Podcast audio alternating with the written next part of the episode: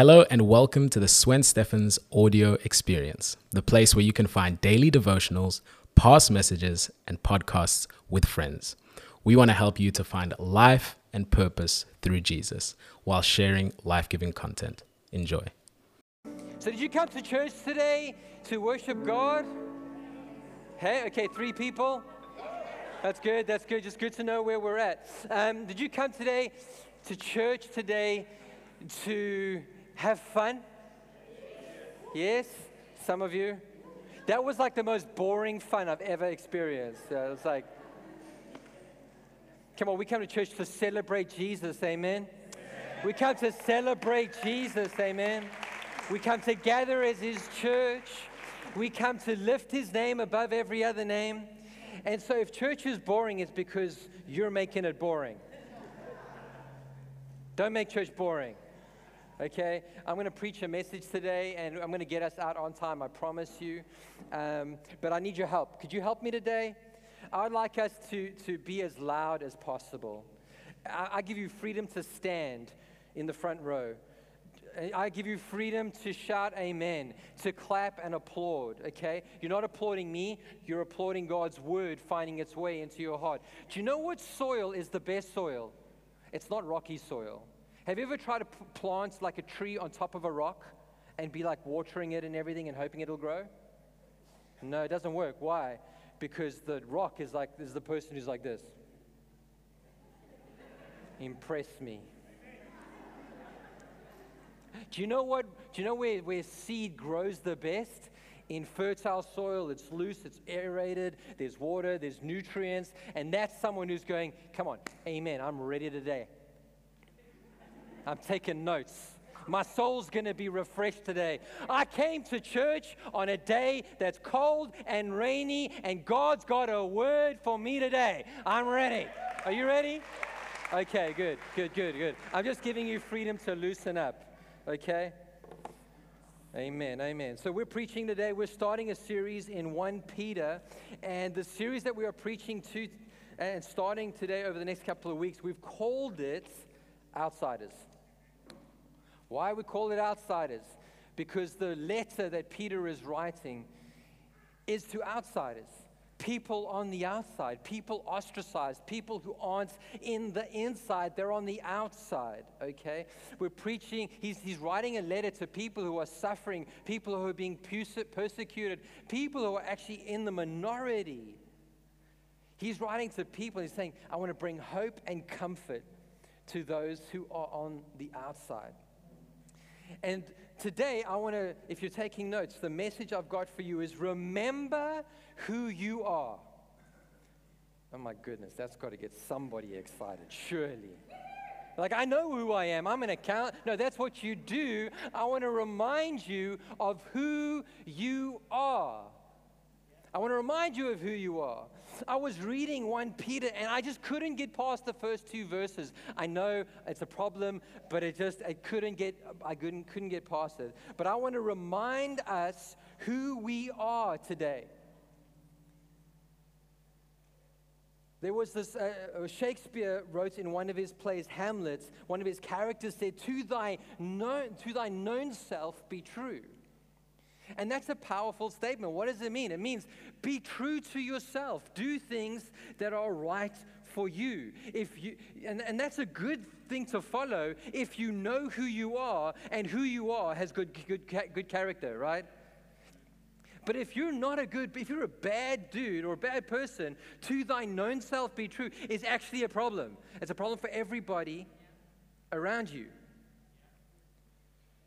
But to thy known self be true, powerful statement. But you know what I find is that a lot of us don't actually know who we are. We want to go searching for ourselves. We want to go on this enlightenment journey and we want to discover who we are. You want to discover who you are? Just look in the mirror and there you are. In fact, C.S. Lewis, he writes that the more you keep trying to find yourself, the less chance you have of actually finding yourself. He says that if you would just find Jesus, you will find who you are.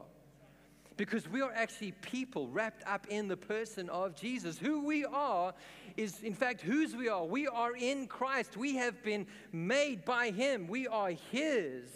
And so, if you're a Christian today, you have an identity. You, we can know who we are with confidence. Can I get another microphone?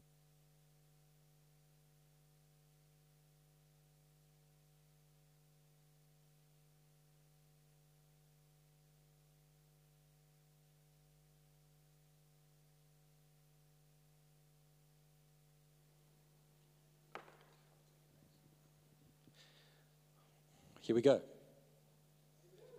Amen. That's better. Is that better? Yeah, I feel like it's better. Don't judge the sound guys. They're doing their best. We love them. I'm not derailed at all because things just work perfectly in my world.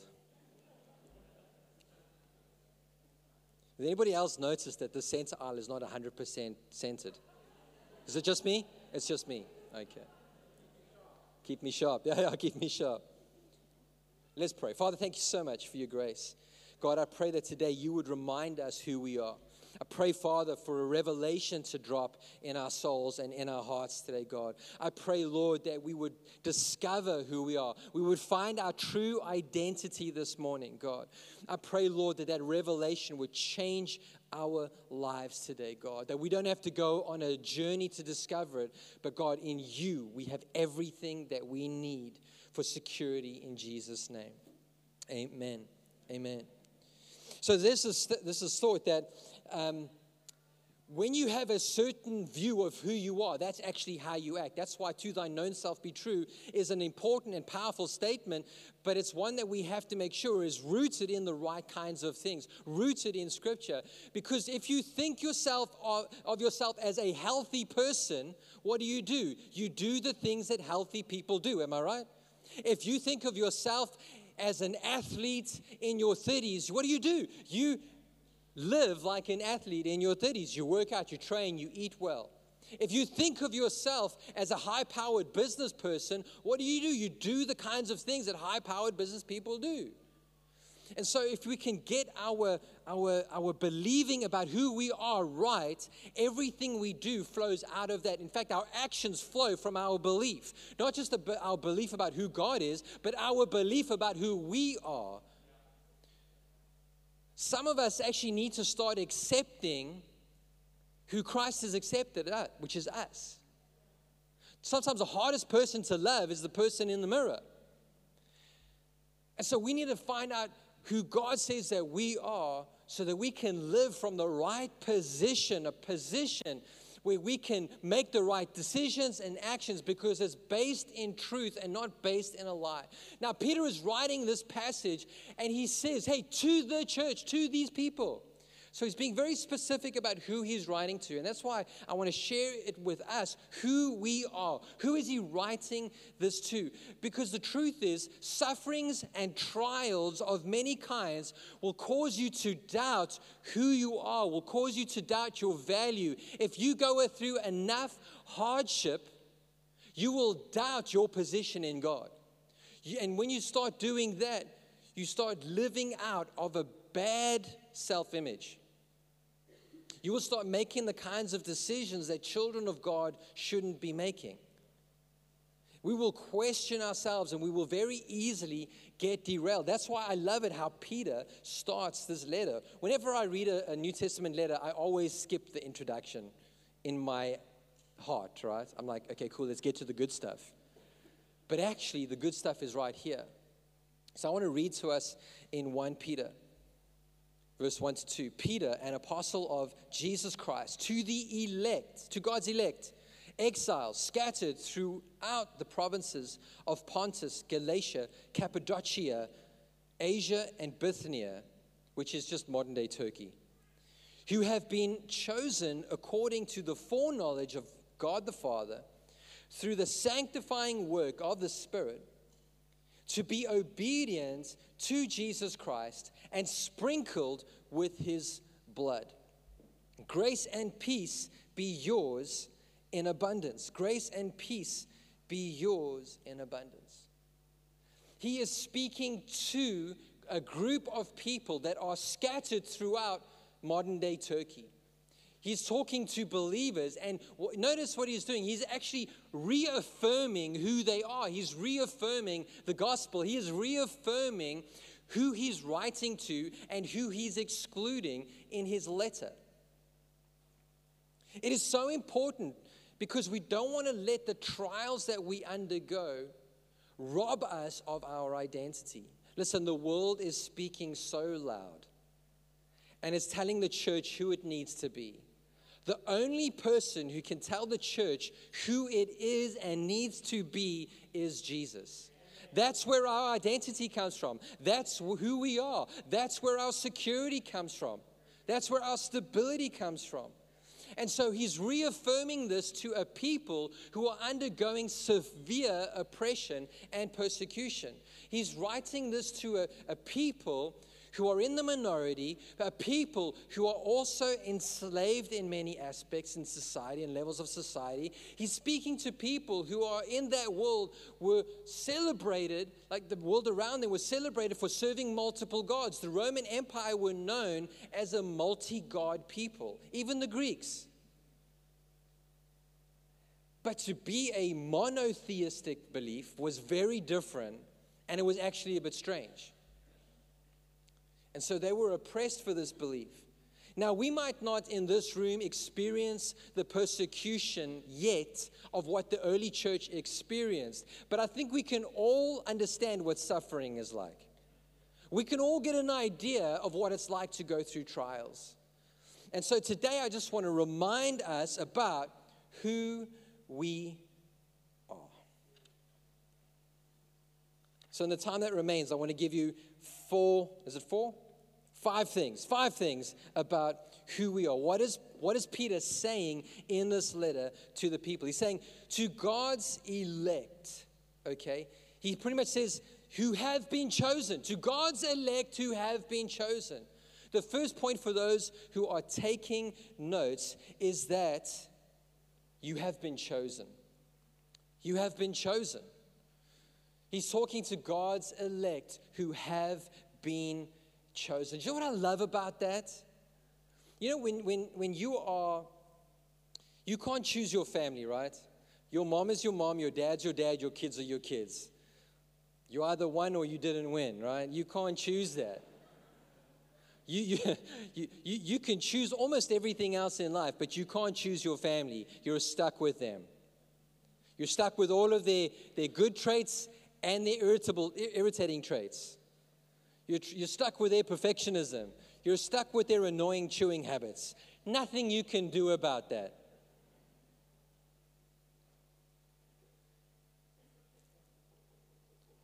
But you can choose your friends, right? What does it mean when you choose your sometimes your friends are closer to you than your relatives are because you chose them. There was like you wanted them in your life. What I love about God is that God actually chose us before we were ever born. I love scriptures like in the Psalms where it's, uh, David says, You have been fearfully and wonderfully made. You are not a mistake. You were designed, you were purposed by God. And it says that in foreknowledge of God the Father, you were chosen. Which means God's not stuck with you, God wanted you. You and, you and I, we're not a mistake. We are not a mistake. We are elected. We are chosen. We are wanted. Why? Because we are loved. Listen, listen, I know, I know myself. I know who I am. I know my, for, my shortcomings. They are very clear and apparent to me. But even then, God still said, That dude, Swen, his name means youth. He's going to be a young man all of his life. I receive that in Jesus' name. But I choose him. In fact, the, the, uh, Paul writes in Romans, he says that while we were still sinners, Christ died for you and for me. Which means while we, amen, while we were recklessly far from God, while we were living our own way, while we were running our own life, while we were messing everything up, while we were in rebellion to God, while we were rejecting God in order to live for ourselves and for our sin, while we were kicking God in the teeth, so to speak, He said, I'm going to die for you because I love you. I want to save you. I want to spend eternity with you. I want you to come back to your purpose, which is to know me, to worship me, and to be, be fulfilled in me. I want you to know what it's like to experience peace and joy and comfort. I want you to know what it's like to experience my presence all the time because that is what you've been designed for. That's what you've been destined for. Don't believe the lie that says if you just live for yourself, at the end of the rainbow is a, is a pot of gold. You know what at the end of the rainbow is? It's a leprechaun. Like, oh, I'm a little leprechaun. Anyway, bad movie reference. For those who, if you know, you know.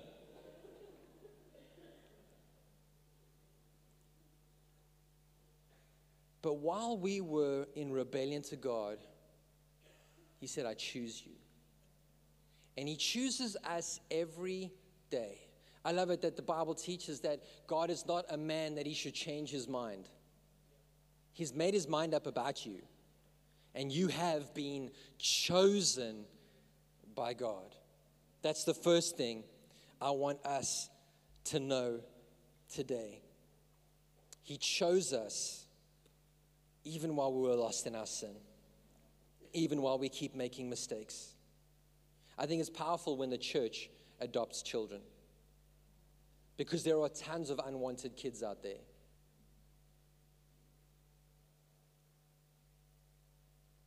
But we're not unwanted, are we? God wants us. It's a powerful choice of love. The second thing that I want us to know when that Peter is saying, hey, this is who we are, this is who I'm writing this whole letter to, is this that we are strangers in the world. We are strangers in the world. He's writing to exiles, some of the uh, who are scattered. Some of the translation says, "Hey, those who've been exiles, who are strangers in the world. You and I are strangers in the world." You know what? All of us want to be on the inside. We all want to be in the mainstream. We all want to be accepted by the majority. But if you are a believer in Jesus, you will never be accepted by the majority. You will always be a stranger. You will always be on the outside. Jesus said, You are in the world, but you are not of the world. If you want to be on the inside, if you want to be Mr. Popular, if you want everyone to love you and agree with you, then you cannot follow Jesus. Maybe it's time we stop trying to be liked by everybody and be on the inner circle of everybody's life and be in agreement with everybody and rather decide that we're going to embrace who we really are strangers in the world because our home is not this. This, this temporary place is not our home. Heaven is our home. We are outsiders. We are different by nature.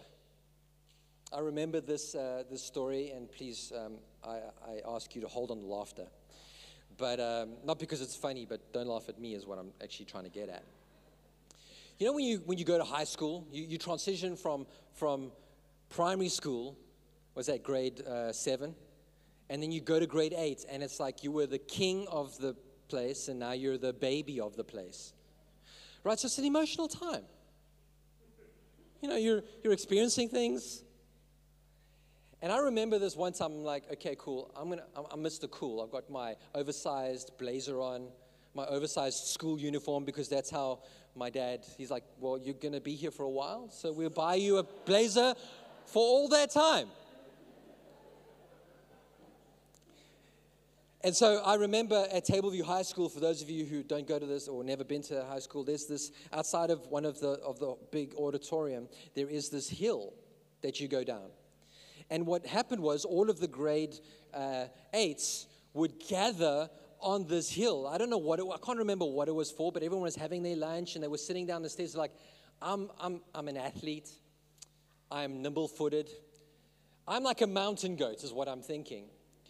But you see, I didn't anticipate. I said, like, the stairs are full. I'm going to hop, skip, and run down this hill because I'm an athlete. Someone just minister, God's ministering to somebody in the front row here.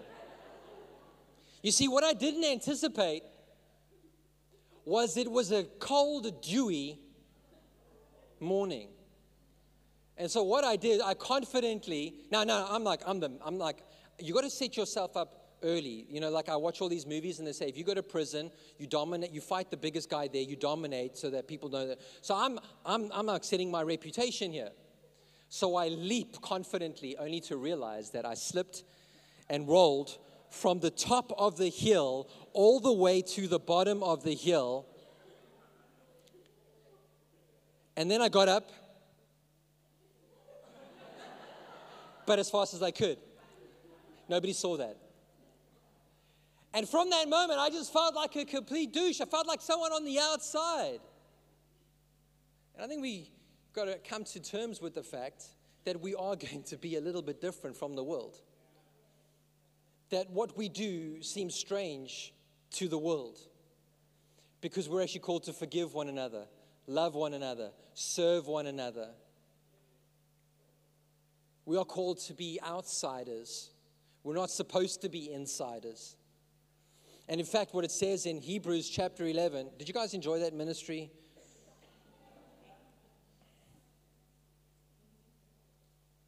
In Hebrews chapter 11, in the hall of fame, or hall of faith, it says this about Abraham and Sarah. By faith, Abraham, when called to go to a place he would later receive as inheritance, obeyed and went, even though he did not know where he was going. By faith, he made his home in the promised land like a stranger in a foreign country. He lived in tents and did, as did Isaac and Jacob, who were heirs with them of the same promise. For he was looking forward to the city with foundations, whose architect and builder is God. It says, even by faith, when Sarah, who was past childbearing age, was enabled to bear children because she considered him faithful who had made the promise. And further on, it says, All these people were still living by faith when they died. They did not receive the things promised, they only saw them and welcomed them from a distance, admitting that they were foreigners and strangers on earth. People who say such things show that they are looking forward to a country of their own. If they had been thinking of a country they had left, they would have had opportunity to return. Instead, they were longing for a better country, a heavenly one. Therefore, God is not ashamed to be called their God, for he has prepared a city for them. We are looking towards a different country, a better country. One whose architect and builder is God, one that has got all of inheritance for us, the one that is longing deep in our hearts. If we find ourselves searching for something, searching in the world, and not finding it, it only means that we are made for a better world. And that's what C.S. Lewis says. The scripture teaches us that when we are people of God, we are different to the people around us, which means we move heaven and earth to stay married to the person we chose.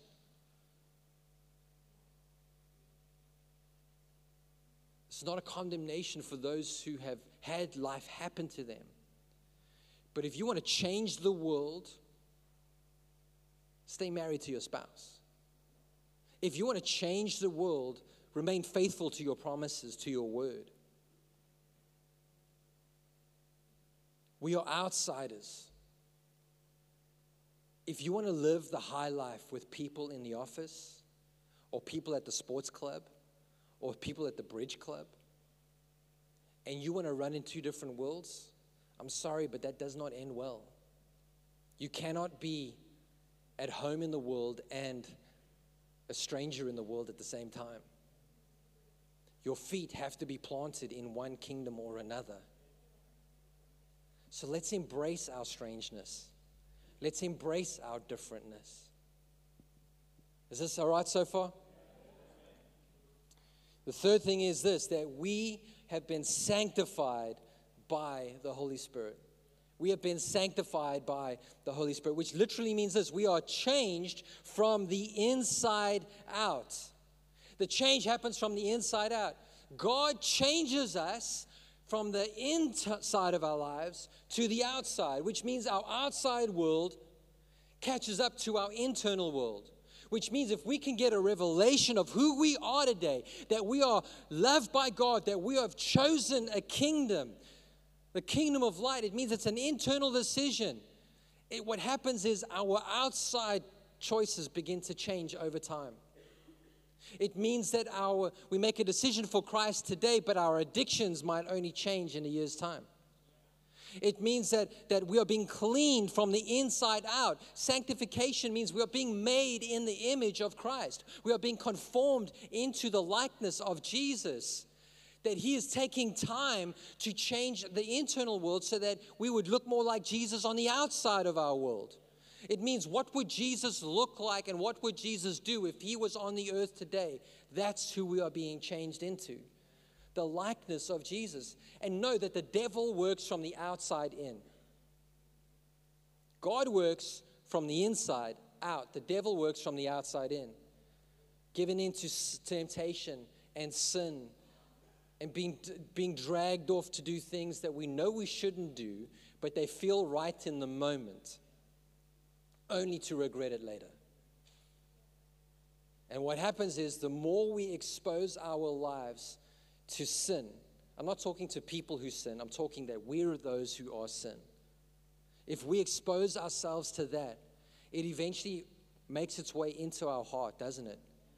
And it begins to corrupt our heart. That's why it's called backsliding, because it doesn't happen in a moment. It takes a while to drift away from God. All of a sudden, you just don't have that passion anymore. God wants to work on the inside of you today and change your identity. The work of the Spirit is He is our helper. He has given us a new heart with new desires, and He is helping us. He's applying the work of redemption, He's purifying us, and He's setting us apart for works of service He's actually doing something in our life. He is actually called the helper, the advocate, the parakletos, the one who comes alongside to help us, to help us when we're going through trial, to help us when we're going through suffering, to help us to become more like Jesus, to help us to make the right kinds of decisions in life. Like, have you ever had to make a decision and you felt like you should make that decision, but this one feels better? That's the Holy Spirit saying, hey, hey, hey, take this road not that road. He's not loud. He doesn't go, no! That's what we do from stage. We go, no! The Holy Spirit, I find, he just does this. He's like, Mm-mm. God, speak to me. What should I do? Should I do this? Mm-mm. God, should I give a million rand to the church? Mm-hmm. Sorry, sorry, dollars. What was I thinking?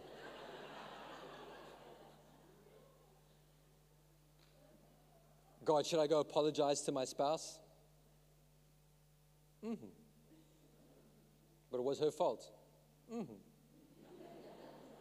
So I, sh- I should still be the one to apologize? Mm-hmm. God, could you just give me a sign from heaven? Could you just put a banner in the sky? And God brings these people along your path and they speak to you, and the Holy Spirit's going, mm hmm. But you're going, mm.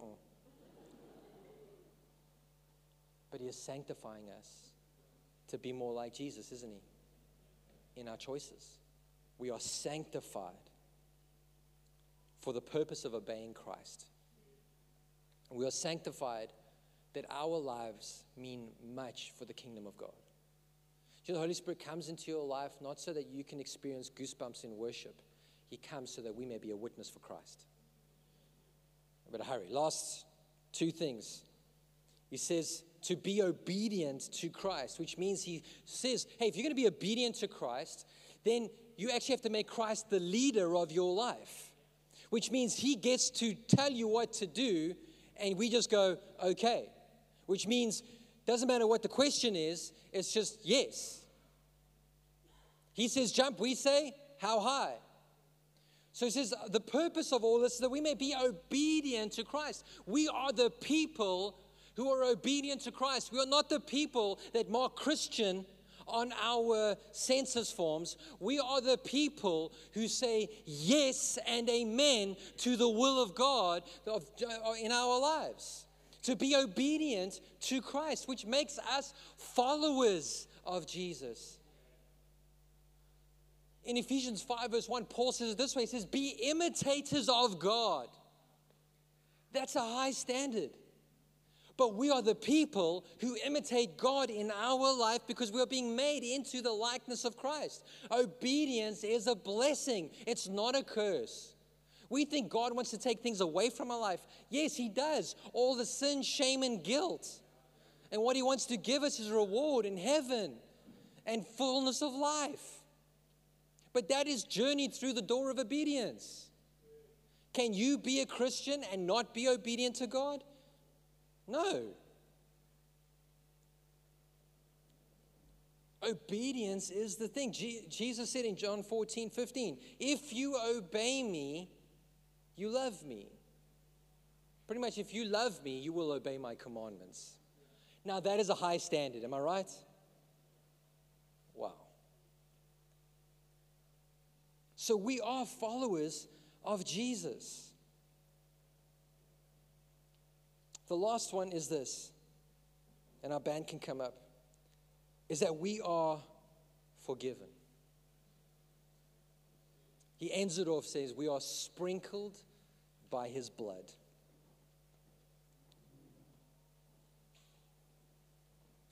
Now, if you're a, if you're a, if you're a you know 21st century kind of person, that freaks you out a little bit because blood is messy, it's icky, it's you know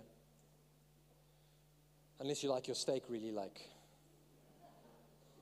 Like there's still a bit of a moo if you push it hard.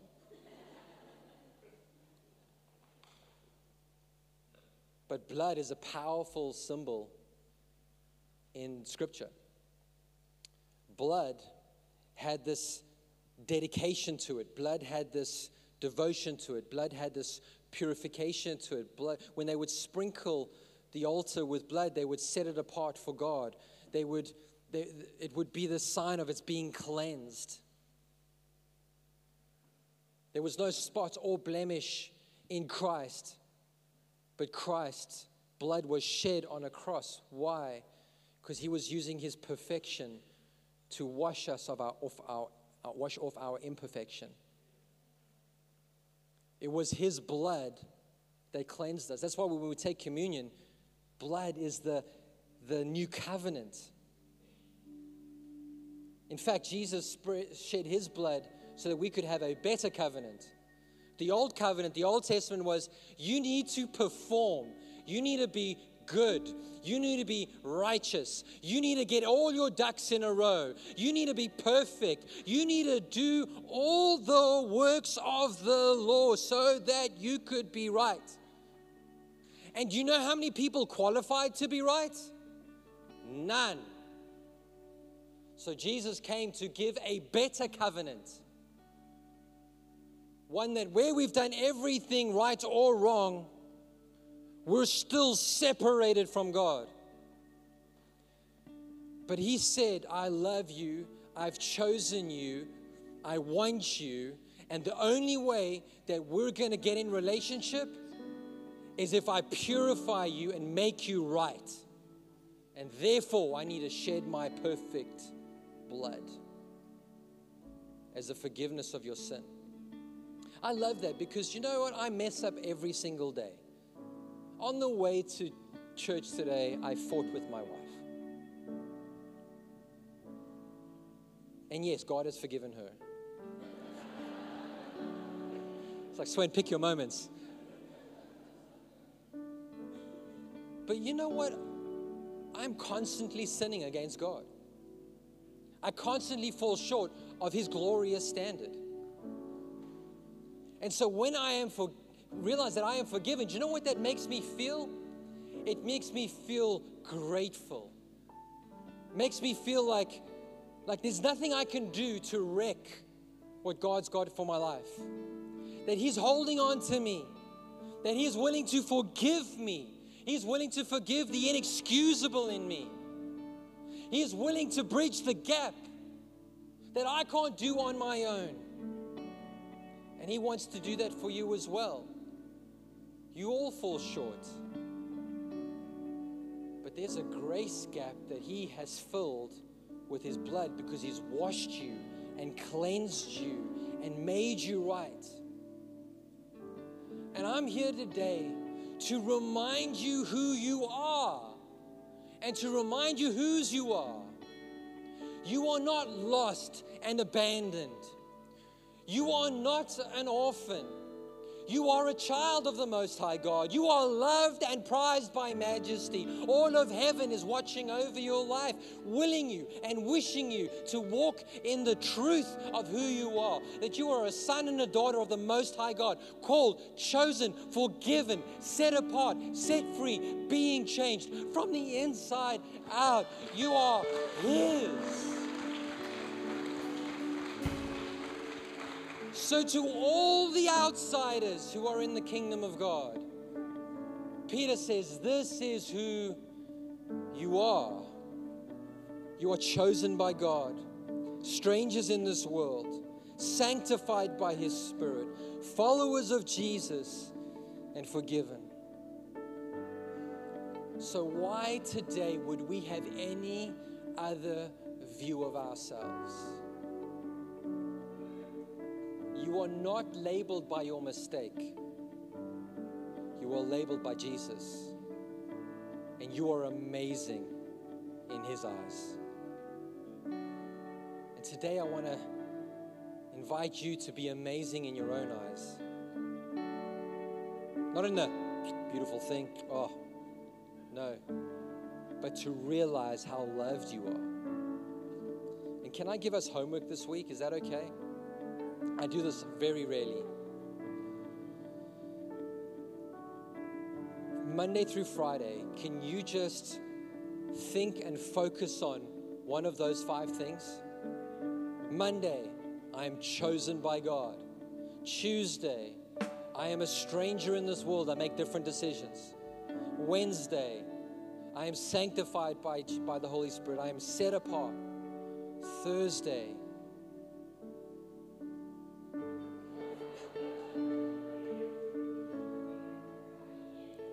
Wow, you guys are amazing. Obedient to Christ. And Friday, you are forgiven. I am forgiven. I want to pray for us today. Father, we thank you. We thank you for your grace and mercy, my God. All of heaven is in worship with you. And all of creation dies to cry out to you. Father, I pray today that you would do a deep work in us to change our self image. That, Father, if we are to resist temptation, be strengthened through trial and suffering, it's going to take us to know who we are and whose we are. Holy Spirit, I pray that you would do a deep work in each of us today, that we would walk out different that we would walk out knowing who we are and that we may follow you, Jesus.